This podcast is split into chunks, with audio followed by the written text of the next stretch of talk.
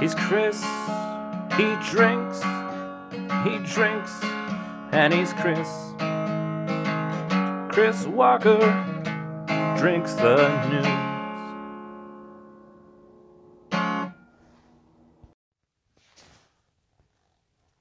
Hello there. Greetings. Good evening. Good morning if you're listening to this episode later or earlier, as it were. this is Chris Walker. This is Chris Walker Drinks the News, the second episode. Uh, today is January 12th, 2019. Uh, if you're listening to this episode, uh, be aware that uh, everyone in Wisconsin, which is where I'm at, um, I'm based out of Madison, Wisconsin, uh, everyone here is uh, transferring a cold or flu like symptoms to everyone else in this state. So, right now, I'm battling a little bit of a cold. So, if you hear me sniffle a little bit, that's what's going on. You might also hear that my, my voice sounds a little bit different than usual. All right. So, yes, if, you, if you're new to the program, this is Chris Walker Drinks the News, the podcast. Um, what I do is I basically drink and I, I, I, I enjoy a drink and talk about the news and uh, discuss my opinions on those things. Uh, usually, I focus on more political topics, um, usually focusing on national. Sometimes I'll look at statewide or local things as well, but um, this being the second episode, we're still figuring things out and seeing where things go. Today, uh, like I said, is January 12th, 2019. I am drinking tonight uh, Knob Creek Kentucky Straight Bourbon Whiskey, small batch, 100 proof, which means it's 50% alcohol per volume, by volume. Pardon me. Uh, I will give you uh, an idea of how it tastes to me. I, I've been drinking it a little bit this evening, but I'll, I'll take a sip right now to give you a more of a definitive, at this moment, opinion on the drink.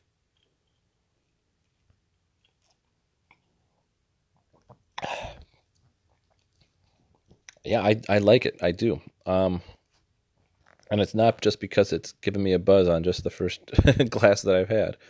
Um, it's definitely a drink that you uh, want to do on the rocks.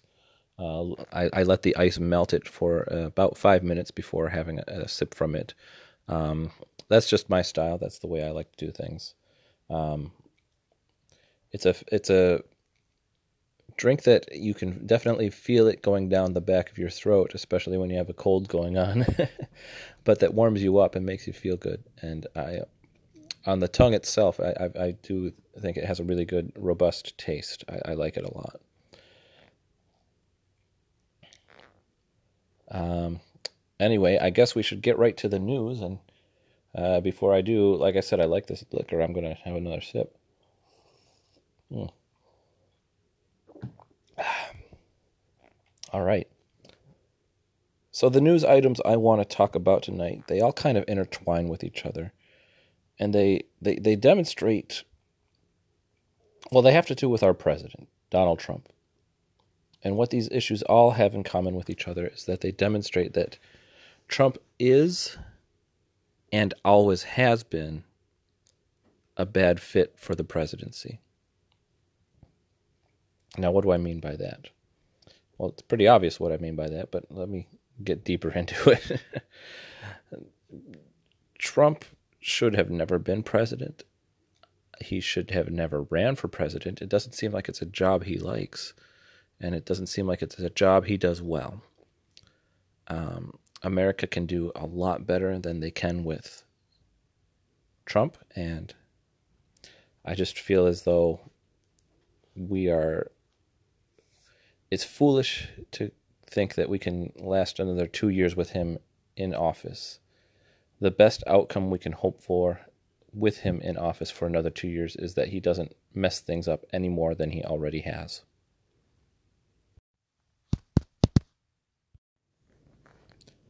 So, yeah, I do want to talk about three separate points that I want to make about President Trump that um, you know, that were either revealed in news articles over the weekend or that have been part of the national debate over the past week or so. So, the first thing I want to discuss uh, the New York Times article that, that came out on Friday evening.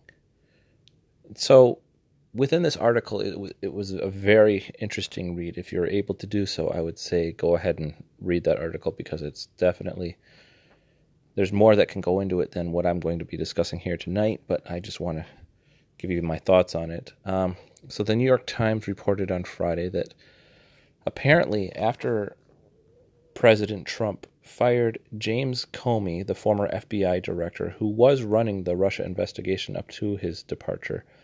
Um, he was fired in May 2017.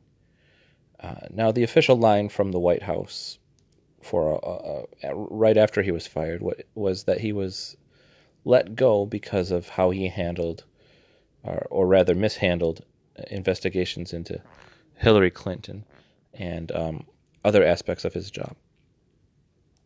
But as as time went on, uh, people were very skeptical about that because it was very clear that Trump was having some misgivings about having Comey run the FBI, especially running the Russia investigation. Now, the Russia investigation began as a look into how that nation was uh, using uh, manipulative mechanisms to interfere with our uh, election in 2016.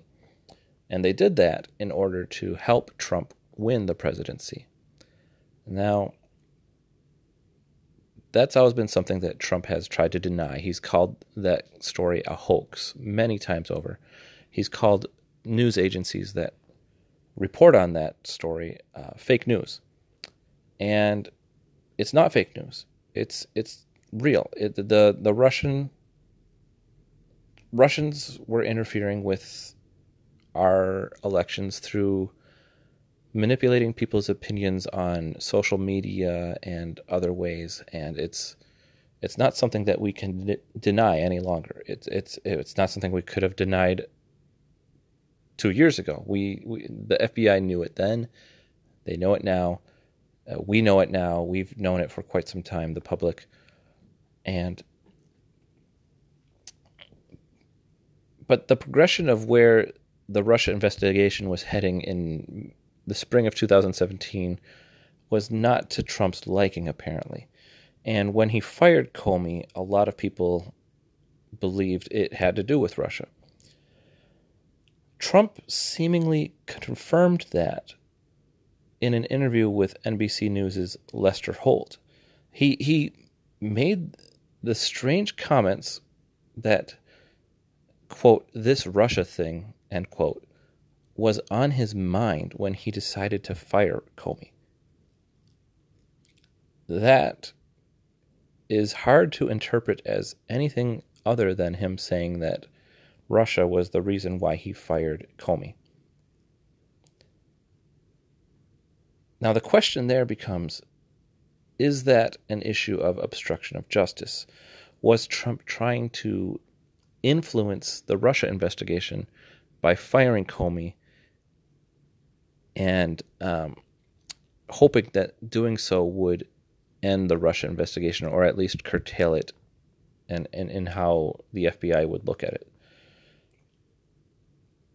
But then the New York Times came out with this report on Friday evening, and what they what they reported on was apparently the FBI thought that there was enough evidence to begin an investigation on Trump himself at that time.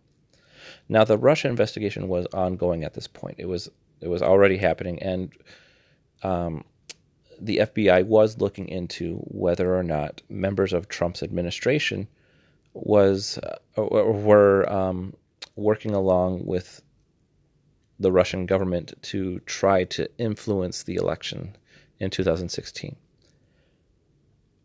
but they weren't really looking at Trump at that time until it seems until Comey was fired. And especially after those comments that Trump made about this Russia thing being on his mind when he fired him. So the FBI opened an investigation looking into why exactly did Trump fire Comey and whether or not he was working as an agent of the Russian government in doing so. That is a huge deal. that is a, a monumental uh, uh, revelation. And what it shows is that the FBI thought there was enough enough there to say, hey, look, the President of the United States is acting in this really weird and bizarre way, and he just admitted on national television that he fired the director of the FBI because of the Russia investigation. That deserves to be looked at more. That's what the FBI was saying. So it was a, a, that, that, that, that's a pretty big deal if you ask me. And it, it starts to become uh, we start to see that the idea of obstruction of justice and collusion with the Russian government may not be two separate things. They may be coinciding with each other. So how that how how does that work? Well, let's explain. Did Trump try to obstruct justice because he was colluding with Russia? That's what the FBI was trying to figure out. They were trying to find out if his decision to fire Comey in an effort to obstruct the investigation that he was leading was because he was working with the Russian government. At that point, charges of obstruction of justice and charges of collusion with Russia tie in with one another. They're no longer separate entities. They, they, they, and and this this isn't a concept that's new necessarily. Uh, a lot of pundits have argued that this has been the way it's always been, but this revelation by the New York Times on Friday seems to confirm that point. I'm getting a little thirsty here, so.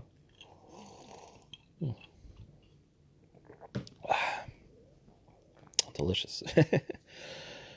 All right, so on Saturday evening, Donald Trump, uh, uh, interview air, on Fox News aired with Donald Trump's response to this um, New York Times article. So on Saturday evening, that interview aired, and Trump said in that interview, "quote I think it's the most." Oh, let me rewind here. He was asked what he thought about the charges or being leveled against him by the New York Times article about whether it was true, if there was, um, if he had been working with the Russian government or was an agent of Russia, etc. And so he said in response to that question specifically, quote, I think it's the most insulting thing that's ever been asked. He then goes on in a long winded rant about why it's insulting, and he blasts the New York Times for the report itself. But one thing he never does within that question, according to the Fox News uh, interview, one thing he doesn't do is answer the question. He never says no. That is not necessarily a sign that of his guilt, but it is curious. It, it does make you wonder why why wouldn't he just answer the question with a simple no? Why wouldn't he say no at the start of his answer? And it's it's half of it is in my mind just the way that Trump reacts. He he likes to go into these long-winded diatribes about why he's right all the time or why he his opinion is the correct opinion or, or, or so on. The other thing I think about, though, is that Trump always leaves wiggle room whenever he speaks. He never answers definitively, and, and he always finds a way to change his answer, and this may be one of the ways in which he's doing that. He doesn't answer no, and that leaves open the possibility that if he gets caught in the lie, he can change his answer to fit the fact that he didn't say no.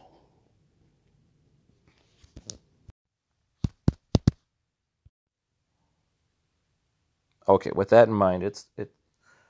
My glass of Knob Creek Kentucky Straight Bourbon whiskey is getting a little less full, so it's time to add some more to it. Oh, that is a little bit too much, but I think that I won't mind one bit. Okay. So, point number two about Trump tonight that I want to make is another report that came about this evening. And it came out around the same time that that interview was uh, put on the air on Fox News. And this report came from the Washington Post. And this makes the whole Trump Russia thing even more curiouser. According to the Washington Post, Donald Trump went to great efforts in order to make sure that none of his interactions with Putin over the past two years of him being president would ever be recorded, documented in any way. According to sources who spoke to the Post, and these sources include former and current officials in the U.S. government, Trump went to some pretty great extremes in order to ensure that these meetings were never documented. In one instance, they reported that he physically took away um, his interpreter's notes, the interpreter who uh, helps him understand uh, the Russian language that uh, Putin was speaking in.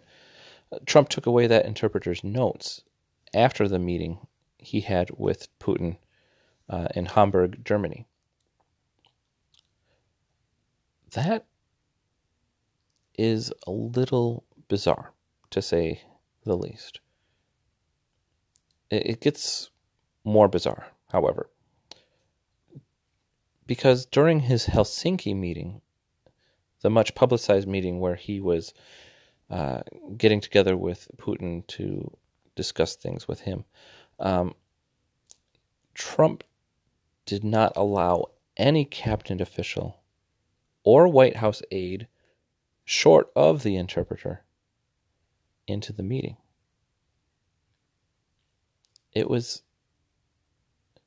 That's not something that's normal.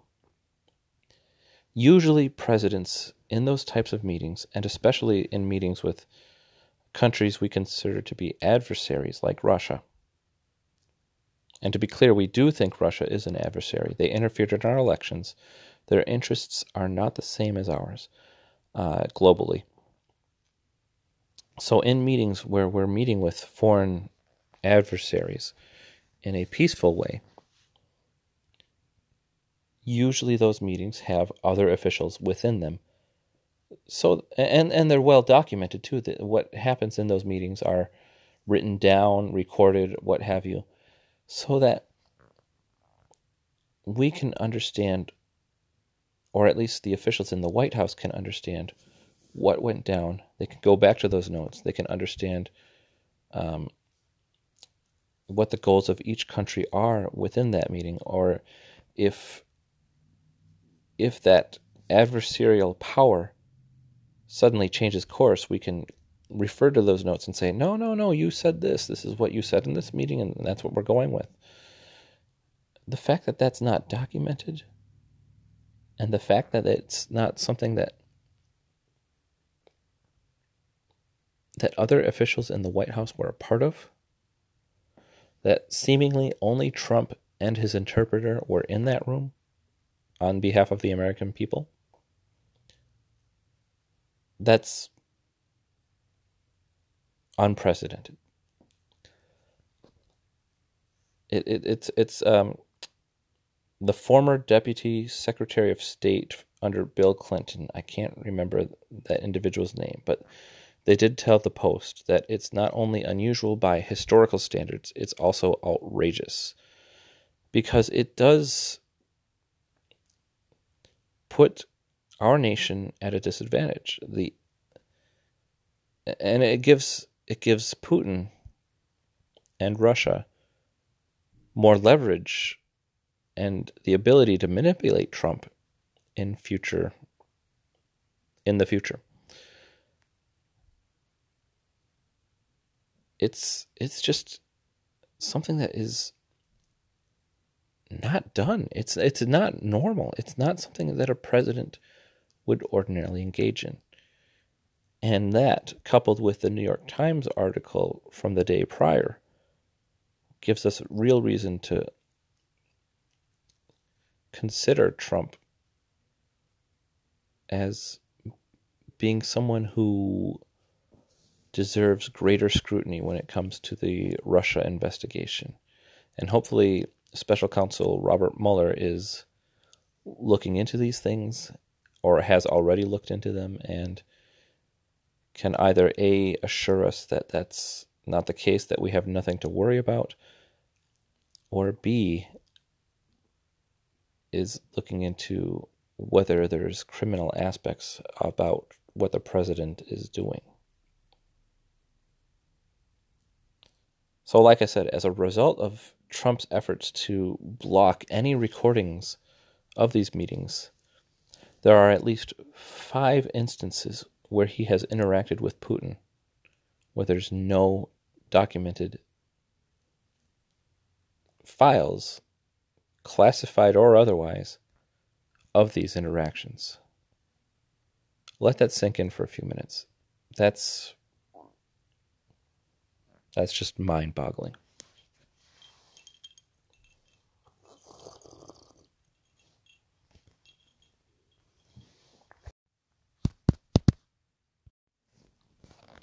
Finally, I want to get to a third point in tonight's broadcast. It's not necessarily related to the Russia investigation, but it is serious nonetheless. Um, and this point deals with the attempts by Trump to normalize the idea of him declaring a national emergency when it comes to our southern border. Trump is trying to use the idea of or he he may use the idea of there being an emergency with regards to immigration, uh, the number of immigrants attempting to come into our country, and the lack of a border wall uh, in some parts of our southern border, as a reason to push forward the idea that there is a national emergency that he can declare that is in itself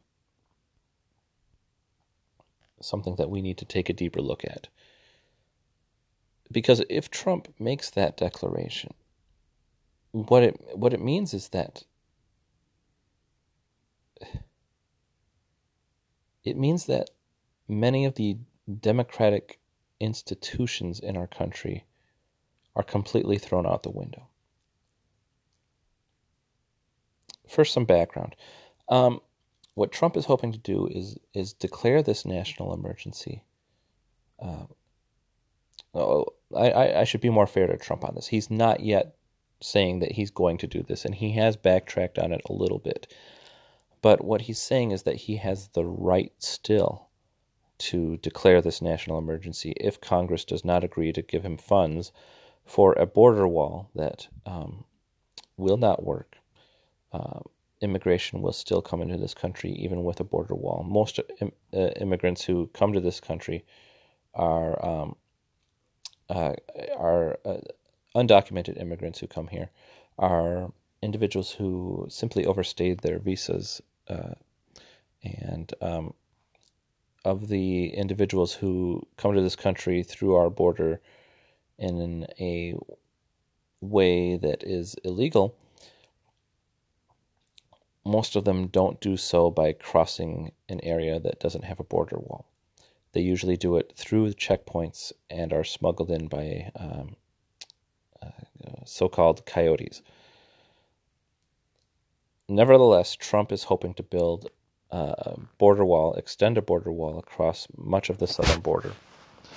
And he's willing to declare this national emergency, he says, if Congress does not agree to fund the border wall.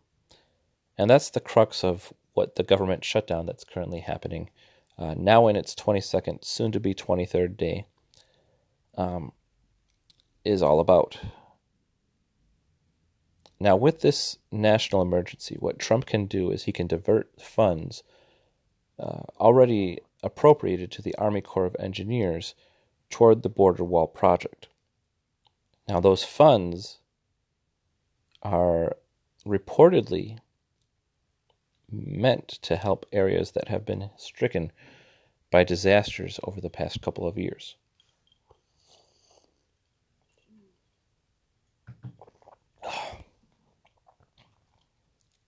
So, billions of dollars would be taken away from areas in the United States that are still recovering from these natural disasters.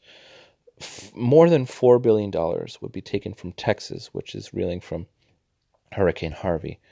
And nearly $3 billion would be taken from Puerto Rico, which is still trying to recover from the effects of Hurricane Maria, which happened in 2017. Essentially, what Trump is trying to do is declare his national emergency in order to take money away from these areas that still need help and to fund building a wall that placates his ego. now, beyond the necessity or non necessity of the wall itself, this is an action that we simply do not see in the United States. We see it in other countries, in, in dictatorships and other authoritarian regimes. But in the United States, this just doesn't happen. Presidents don't declare national emergencies just because Congress won't work with them. And doing so is an egregious overstep by this current president. It disregards the process that our nation was founded upon and continues to follow. If Trump wants his border wall, what he needs to do is convince Congress of the need to do it. If he cannot do so, then he's failed. And that's something he needs to be okay with. Presidents fail. It happens. It's not uncommon. Every president fails to deliver on a campaign pledge once in a while. And on this one, President Donald Trump needs to realize that he has failed. When presidents don't get Congress's Congress's approval to to pass a policy that they want. They might try to win in other ways. They might try to win further down the road, or they move on completely. What they do not do is circumvent the process altogether in a, in a way that abuses the powers that they have been granted. And to be sure, the president is granted national emergency declaration powers. It's just usually for situations that do not involve domestic policy or when they're unable to get an issue passed. So, Trump's behavior here is very, very worrisome it's something we would expect, like I said, in an authoritarian regime. Not something that we would expect a president of the United States to do. But then again, Trump is changing all the rules. And in my opinion, it's all for the worse. Okay, so I talked to you tonight about three separate issues. What does it all mean? Well, on these three fronts alone, it's clear that Trump has performed his duties as president, at the very least, in a very suspicious manner. And at the worst, he's performed them in a manner that goes against the interests of our country. And in some of these ways, he's done so in favor of a foreign adversary. Now, when Trump is challenged on any issue, he lashes out by attempting to attack our nation's institutional norms.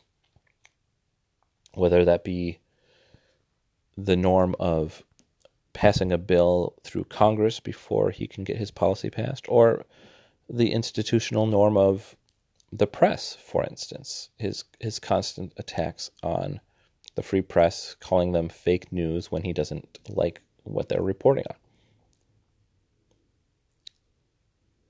This cannot be tolerable by the American people. And lawmakers in Congress from both parties need to start to step up and state out loud on the record that they do not accept these behavioral traits of the president. This is not something that a commander in chief should be. This is not the way that a commander in chief should be behaving. The, the, the,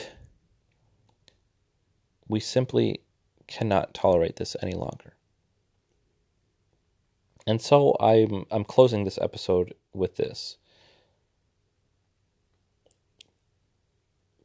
Leaders in Congress and other political pundits and other political leaders in America need to start saying unequivocally that Donald Trump should no longer be president.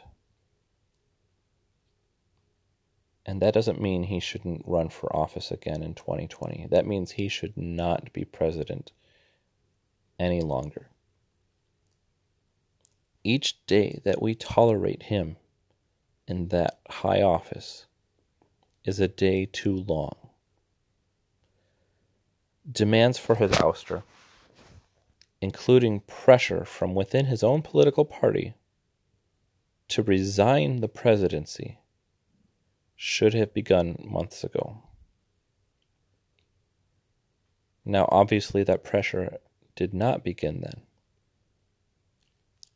But this is a situation where it's better late than never. Democrats, Republicans, independents across this country must demand that Trump resign his time in office has proven over and over again that he is, at the very least, an embarrassment, and at the very worst, a detriment to the continued prosperity of our nation. Well, with that in mind, I want to thank you all for listening to my second podcast of Chris Walker Drinks the News. I'll take another sip of this bourbon.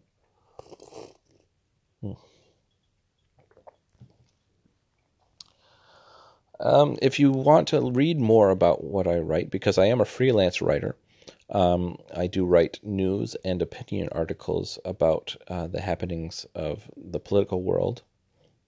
You can follow me on Twitter. Uh, my screen name is at that Chris Walker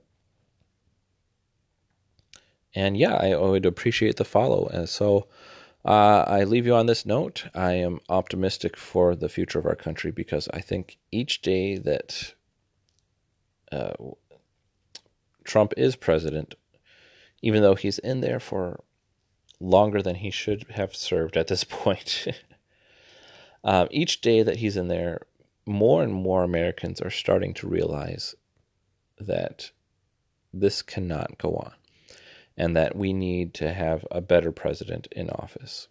So whether he's out tomorrow or whether he's out 2 years from now when his when he hopefully loses his reelection, I think Americans will push for the right thing to happen. Um, on that note, I am going to say goodnight and thank you again for listening. Follow me on Twitter again. I'm at that Chris Walker. Good night.